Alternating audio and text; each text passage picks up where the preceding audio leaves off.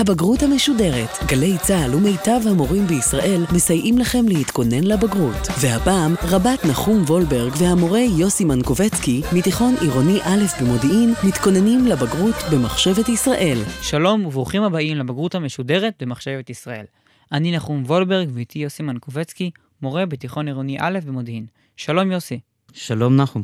אחרי שבתוכנית הקודמת עסקנו בחולי הנפש ובתנאים לרפואת הנפש, היום נדבר על הפרקים הרביעי והחמישי שעוסקים במעשה טוב ובתכלית החיים, ובכלל, למה לנו להיות טובים. אבל קודם כל, יוסי, שלושה דברים שאנחנו צריכים לדעת לפני. הדבר הראשון שאנחנו צריכים לדעת לקראת התוכנית היום, היא מהי אתיקה, תורת המידות. אכן, דיברנו על זה בתוכנית הראשונה. אתיקה זה תורת עיצוב אופי האדם. עיצוב ההתנהגות האנושית. הדבר השני שאנחנו צריכים לדעת, מהי הפילוסופיה בימי הביניים. ימי הביניים מכונים גם עידן האמונה, או תור האמונה. האדם בימי הביניים מוותר על הסתכלות ישירה בתופעות הטבע והבנתם באמצעות החושים שלו. הטבע, על כל הגילויים והאירועים שמתרחשים בו, עבור האדם המאמין בימי הביניים, הוא מעשה ידיהם של כוחות חבויים ונסתרים מאיתנו. כאשר תפקיד הפילוסופיה בימי הביניים היא לשרת את האמונה באל, את הדת, ולחזק ולבסס את מסקנותיה של הדת. הפילוסופיה בשירות התיאולוגיה. הדבר האחרון שאנחנו צריכים לדעת לקראת התוכנית היום, מהי מסכת אבות בעצם? מסכת אבות הוא ספר ובו משפטי חוכמה, מעין טיפים לחיים, לחיים הטובים והמוסריים. קצת לחיות נכון וטוב ולהיות אדם מוסרי.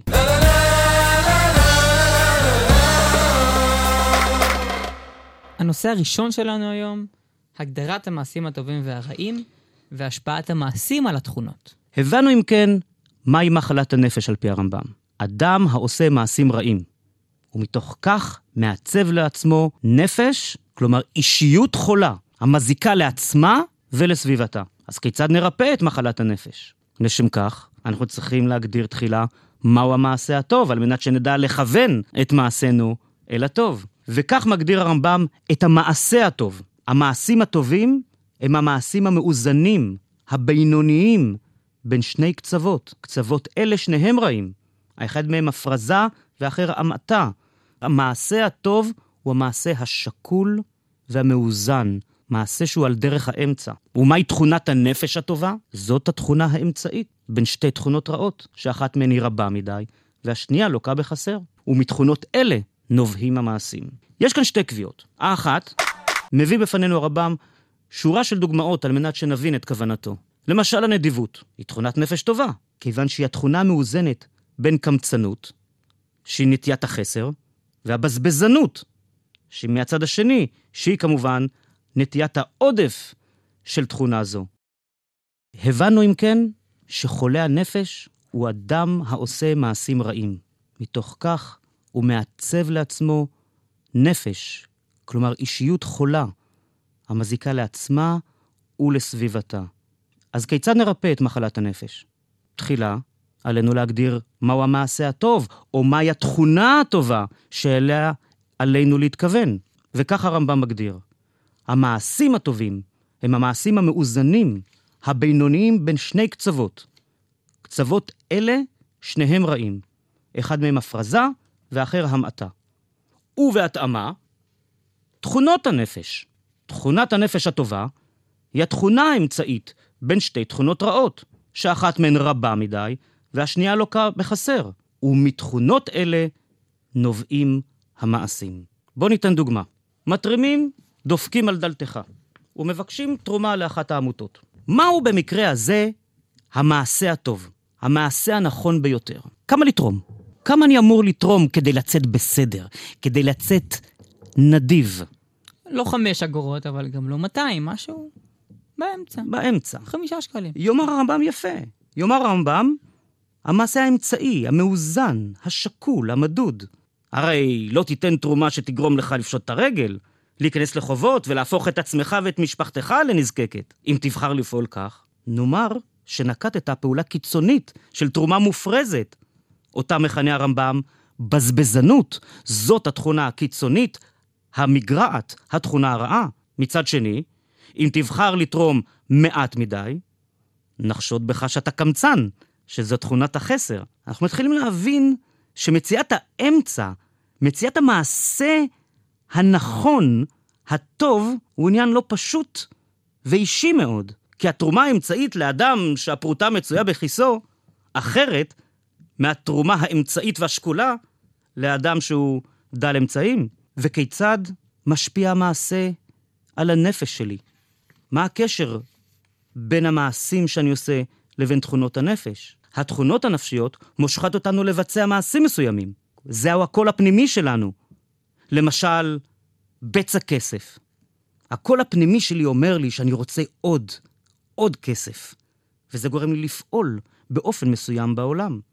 וככל שאני ארדוף אחרי כסף, ואנסה לצבור עוד ועוד, כך התכונה הזאת תלך ותשתרש בנפשי, ותהפוך לתכונה קבועה שמשפיעה פעם אחר פעם, בכל פעם שאני פועל בעולם, אני מונע על ידי אותה תכונה קיצונית.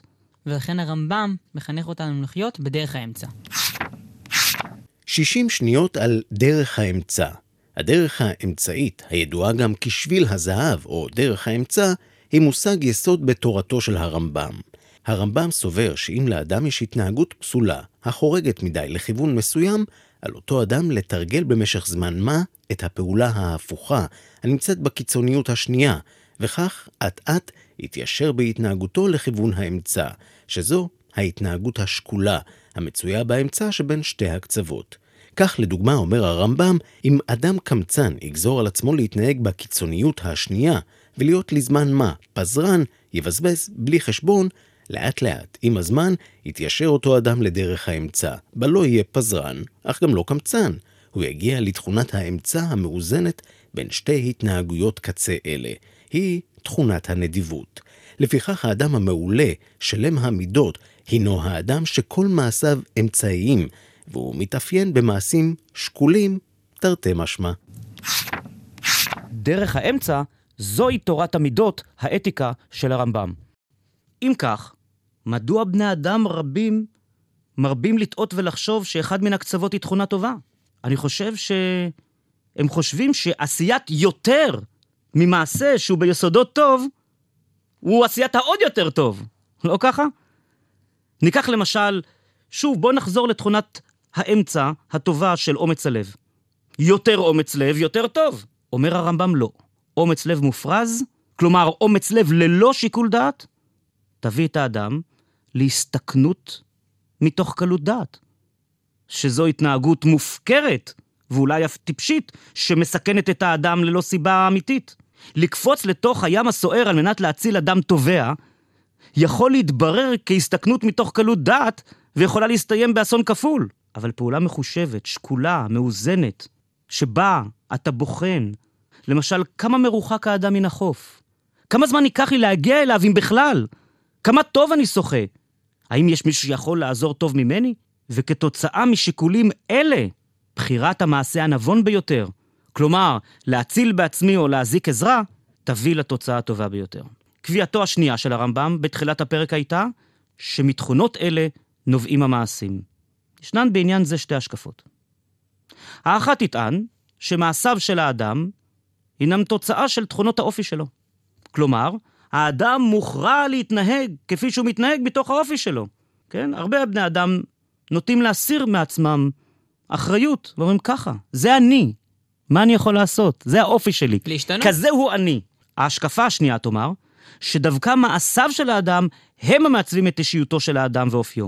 וכך קובע הרמב"ם, דע שמעלות ומגרעות האופי תתייצבנה בנפש רק כאשר נחזור פעמים רבות ובמשך זמן רב על המעשים המתהווים מאותה מידת אופי. כלומר, תרגול, מעשים חוזרים ונשנים, טובים ונכונים, מעצבים את אופיו ותכונותיו של האדם. אם האדם מתרגל לעשות מעשים קיצוניים, הם יהפכו אצלו להרגל. כלומר, לתכונת נפשו, לאופיו, לחלק מהאישיות שלו, לחלק ממי שהוא. אם האדם מתרגל לעשות מעשים בינוניים וטובים, יהפכו אלה לתכונות האופי שלו, ויגרמו לנפשו להיות נפש בריאה. כלומר, נפש שגורמת לאדם לעשות מעשים טובים ומאוזנים על דרך האמצע. ומהיכן מאמץ לעצמו אדם הרגלי התנהגות טובים או רעים? האם זו נטייה מולדת, או עניין חברתי? אני לא הייתי אומר שזה עניין חברתי, אבל גם לא נטייה מולדת, זה משהו שהאדם אמור לפתח לעצמו. אם נאמר שזו נטייה מולדת, אז כאילו אתה לא יכול להשתנות. יפה, אתה מוכרע לפ... לפעול באותו אופן. ולכן אומר הרמב"ם, זה עניין חברתי. לדעתו, האדם נולד לוח חלק, או בשפתו, אין לאדם מראשיתו לא מעלה ולא חיסרון. והוא מאמץ לעצמו את ההתנהגות שהוא רואה סביבו, במשפחה שלו, בשכונה שלו, אצל החברים שלו. ואם הם מתנהגים באופן מקולקל ובלתי מוסרי, הרי זו ההתנהגות שהוא נחשף לה וגדל לתוכה, ועל כן זאת תהיה התנהגותו. אלה יהיו מעשיו, ולהפך. למה חשובה לו כל כך הקביעה הזו שזה לא עניין מולד אלא עניין חברתי? כדי ללמד את האדם שיוכל להשתנות. יפה מאוד. הרי אם אדם נולד עם אופי מסוים, הוא כפוי עליו, מלידה. הוא נולד עם אופי מסוים ותכונות נפש מסוימות, והוא לא יכול לעצב את האופי שלו.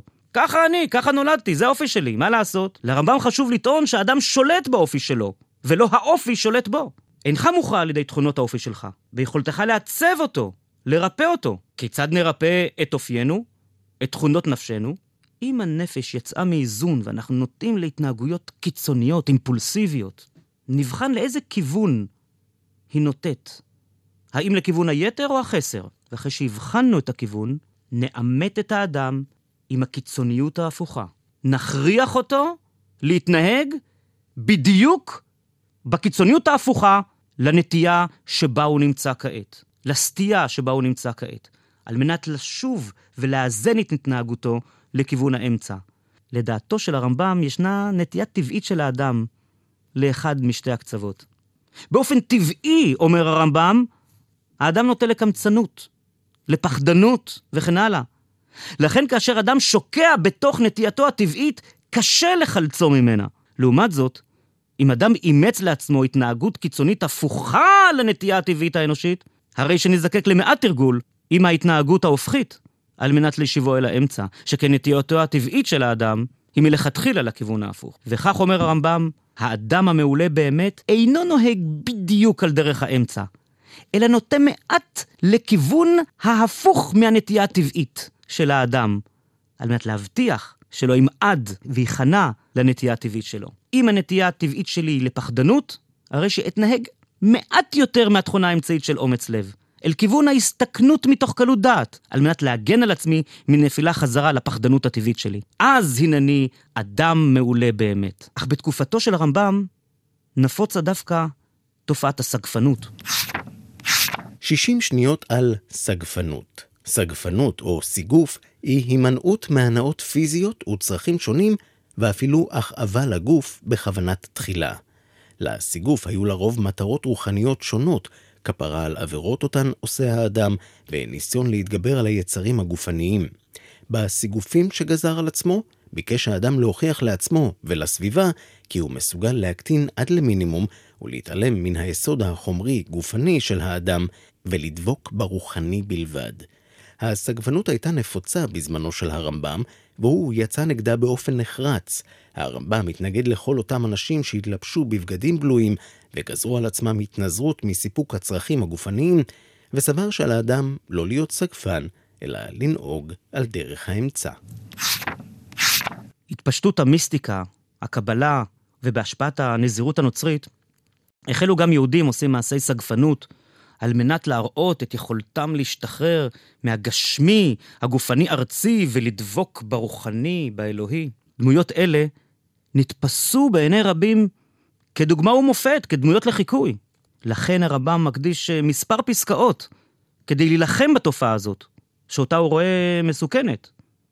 שכן היא נטייה אל הקיצוניות. הוא מסביר שאנשים מעולים אלה עשו את המעשים האלו של סגפנות על דרך הטיפול בלבד.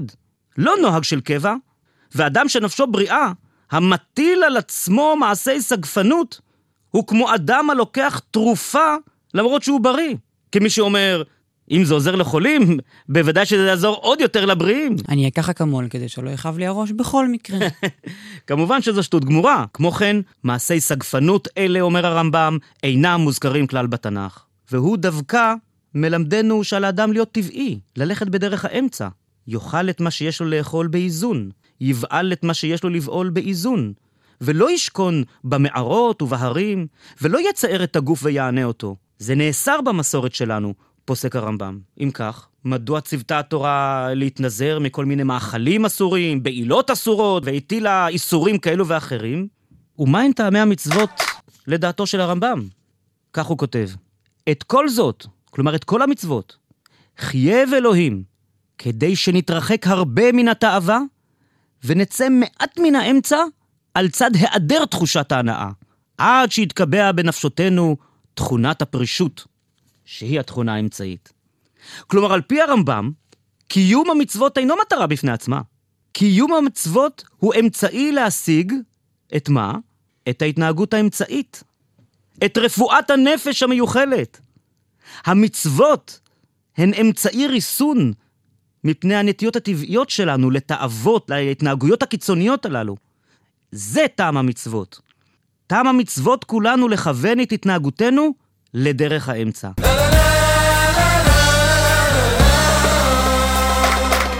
הנושא השני שלנו היום הוא מטרת המצוות. המצוות הם למעשה המרשם הטוב ביותר, מהרופא הטוב ביותר, לנפש בריאה. תפקיד המצוות הוא להשריש בנפשנו את האופי השקול והמאוזן. עולה התהייה, אם נתייצבה אצלי תכונת האמצע, האם אני יכול להפסיק את האמצעי להשגתה? כלומר, להפסיק לקיים מצוות? הרמב"ם עונה על כך בעקיפין. ראוי לאדם השלם לבדוק את מידותיו תמיד, לשקול את מעשיו ולהתבונן בתכונות נפשו יום-יום. וכל אימת שהוא רואה את עצמו נוטה אל אחד הקצוות, יזדרז ויטפל באותה מגרעת ולא יניח לתכונות הרעות להשתרש על ידי חזרה על עשיית הרע. כלומר, האדם השלם, על פי הרמב"ם, הוא אדם מאוד ביקורתי, בראש ובראשונה כלפי עצמו. הוא מתבונן בתכונות נפשו ובוחן אותם מדי יום. כן ישים לנגד עיניו את המידה הלקויה שלו, וישאף לטפל בה תמיד. שכן יש לאדם בהכרח חסרונות. כלומר, תיקון הנפש הוא דרך חיים. מציאת האמצע היא משימה המתחילה כל יום מחדש. מאבק אינסופי בנטיות הטבעיות שלנו. זוהי משימת חיינו. והוא מסכם את הפרק וקובע, כאשר אדם שוקל תמיד את מעשיו ומכוון אל הבינוני שבהם, הוא בדרגה העליונה מדרגות האדם.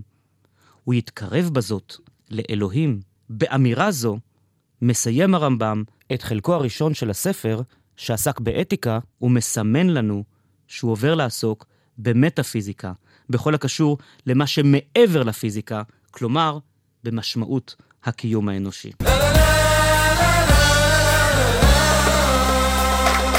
הנושא האחרון שלנו היום זה מהי תכלית האדם בעולם. יפה. למה אנחנו פה בכלל? זאת השאלה הבסיסית ביותר במטאפיזיקה. מהי תכלית חייו של האדם? מה הייעוד שלנו, כבני אדם, בחיינו כאן על האדמה? פותח הרמב"ם את הפרק החמישי כך: על האדם לשים לנגד עיניו מטרה אחת, והיא להשיג את אלוהים, כלומר, לדעת אותו. ייעודו של האדם בחייו היא לדעת את אלוהים. כפי שמסר לנו הנביא, הנביא ירמיהו, מפי אותו אלוהים עצמו, השכל וידוע אותי. אומר הרמב"ם שעל האדם לגרום לכל מעשיו, תנועותיו, מנוחותיו ואמירותיו, שיביאו לידי מטרה זאת, עד שלא יהיה במעשיו שום מעשה שווא, כלומר מעשה אשר לא יביא למטרה הזאת. וואו, זה נשמע קשה. איך עושים את זה? כל מעשיו של האדם בחייו, ללא יוצא מן הכלל, במעשה, בדיבור, במנוחה, כולם צריכים להיות מכוונים למטרה אחת בלבד, והיא לדעת את אלוהים, להתקרב אליו, להכיר אותו. האכילה, השתייה, הבעילה, השינה, היקיצה, התנועה, המנוחה, צריכים להיעשות רק במידה שתועיל לבריאות. אין לעשותם מטרה כשלעצמם, אין לעשותם לשם הנאה בלבד. אם על הדרך אתה גם נהנה, אדרבה, אבל לא יופי. זו המטרה, אלא הבריאות בלבד. לדוגמה, אם האדם נמצא במרה שחורה, כלומר בדיכאון, והדבר מפריע לו להתקדם לקראת מטרתו בחיים, השגת האל. אומר הרמב"ם, במצב כזה, ייתכן מאוד שהאדם זקוק לאיזה חופשה, קצת לקייף, על מנת לשוב לאיתנו ולייעוד חייו. כלומר, יצא האדם לחופשה, יעביר את זמנו בהאזנה למוזיקה שהוא אוהב וכן הלאה, רק במידה שהוא זקוק לה על מנת למלא מצברים ולהמשיך בטיפוס מעלה-מעלה אל עבר האל, אך לא מעבר לכך. שכן כל פעולות האדם כפופים ונועדו לשרת את המטרה האחת והיחידה בחייו, השגת האל. כלל זה חל כמובן גם על פרנסתו של האדם, הפעילות הספורטיבית שבה הוא עוסק, וכן הלאה. לכן לרפואה יש לדעת הרמב"ם תפקיד גדול מאוד ביחס לידיעת האל ובהשגת העושר האמיתי, ולכן היא מן הגדולות שבעבודת השם. הרפואה מכוונת את האדם לעשות את פעולותיו הפיזיות באופן מושכל, כלומר באופן אנושי ולא חייתי. היא מכוונת אותנו למאכלים הראויים והמועילים, לכמות הראויה, לסכנות הבריאותיות האורבות לנו. היא זו המכוונת אותנו כך שנשיג את ייעודנו, ידיעת האל, בצורה המיטבית ביותר. מכאן נובעת חשיבותה היתרה של הרפואה בעבודת האל. אך אל לו לאדם להיגרר ולהפוך את הבריאות מטרה כשלעצמה. גם אם הרופא ימליץ לך לרוץ שלוש פעמים בשבוע למען בריאותך, אל לך להיסחף ולהציב לעצמך את המרתון כיעד ראשון, ואחר כך את הטריאטלון. שים לב לשמות היווניים הללו. על הפעילות הגופנית, הכושר וההנאה מכל אלה, להישאר כפופים למטרה העליונה, האחת והיחידה של האדם בחייו, והיא השגת האל וידיעתו. הדברים מובנים אליהם כאשר אה, אנחנו מדברים על הלימודים וההשכלה של האדם. יש תחומי דעת המועילים באופן ישיר למטרה, ויש תחומי דעת שרק בעקיפין בלבד, כמו בעיות האלגברה, ההידרודינמיקה, תנועת הנוזלים וכן הלאה. איך הם עוזרים בהשגת המטרה? הם עוזרים בחידוד המחשבה והשכל, בדרכי ההוכחה המופתית. כלומר, תחומי דת אלה מראים לאדם מהי הוכחה מופתית, כזו שאינה ניתנת להפרחה וכיצד להגיע אליה, ובכך תרומתם להשגת היעד. וכאשר אדם ישים לעצמו עניינים אלה למטרה, יתבטלו רבים מאוד ממעשיו, וימעטו רבים מאוד מדיבוריו. כלומר, אולי כעת הדבר, כמו שאמרת קודם, נראה כמאמץ קשה מנשוא, כסגפנות ממש. אך אומר הרמב"ם, שאם נכוון את מעשינו לעבר המטרה האחת, הרי באופן טבעי ילכו ויתמעטו כל מעשי הסרק מאליהם. והוא חוזר ומבהיר, שברור הוא שאין האדם יכול לעסוק ולשקוד על לימודיו ללא הפסקה. כי הנפש תלאה, והחשיבה תטמטם תוך עיון מתמיד בדברים קשים. לכן צריכה הנפש, שוב, כמו הגוף, להירגע ולנפוש מעט. כמו להסתכל בציורים ובדברים הנחשבים יפים, עד שהלאות, כלומר העייפות, תסור ממנה. קרוב לוודאי, אומר הרמב"ם, שבאופן זה אין אלה מעשי שווא, אלא מעשים מועילים המשרתים את המטרה.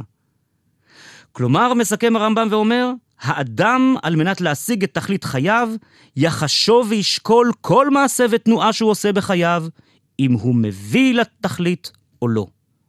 כך מבין הרמב"ם את הדרישה, ואהבת את אדוני אלוהיך בכל לבבך ובכל מאודיך. וכן את הפסוק, בכל דרכיך דאהו. וחכמינו זכרם לברכה סיכמו את כל העניין הזה בביטוי הקצר ביותר האפשרי, וזאת העדות לחוכמתם היתרה, וכל מעשיך יהיו לשם שמיים.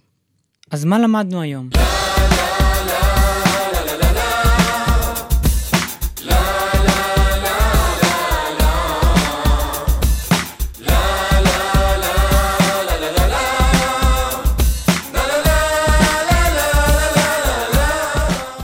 היום על מהו מעשה טוב ומהי תכונה טובה.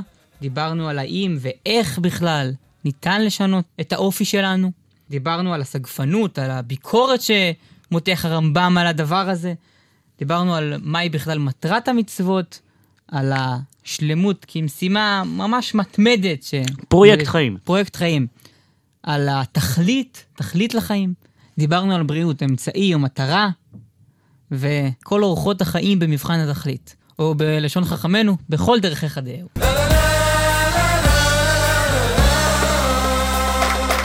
סיימנו. תודה, יוסי. תודה לך, נחום. תודה לטכנאי דניאל איתך. עד כאן הבגרות המשודרת במחשבת ישראל. אפשר להאזין לעוד פרקים במחשבת ישראל ולתוכניות במקצועות נוספים באתר גל"צ, ביוטיוב וביישומון גל"צ וגלגלצ. אם אתם רוצים להיות בטוחים שלמדתם את השיעור כמו שצריך, אתם מוזמנים לענות על השאלון באתר שלנו. הצלחה בבחינה ולהתראות. הבגרות המשודרת. רבת נחום וולברג התכונן עם המורה יוסי מנקובצקי לבגרות במחשבת ישראל. מפיק ראשי ניתאי ענבי. עורכת הדיגיטל אלונה בלקין. עורך דיגיטל ראשי ברק חיימוביץ'. עורכת אחראית מאיה להט קרמן.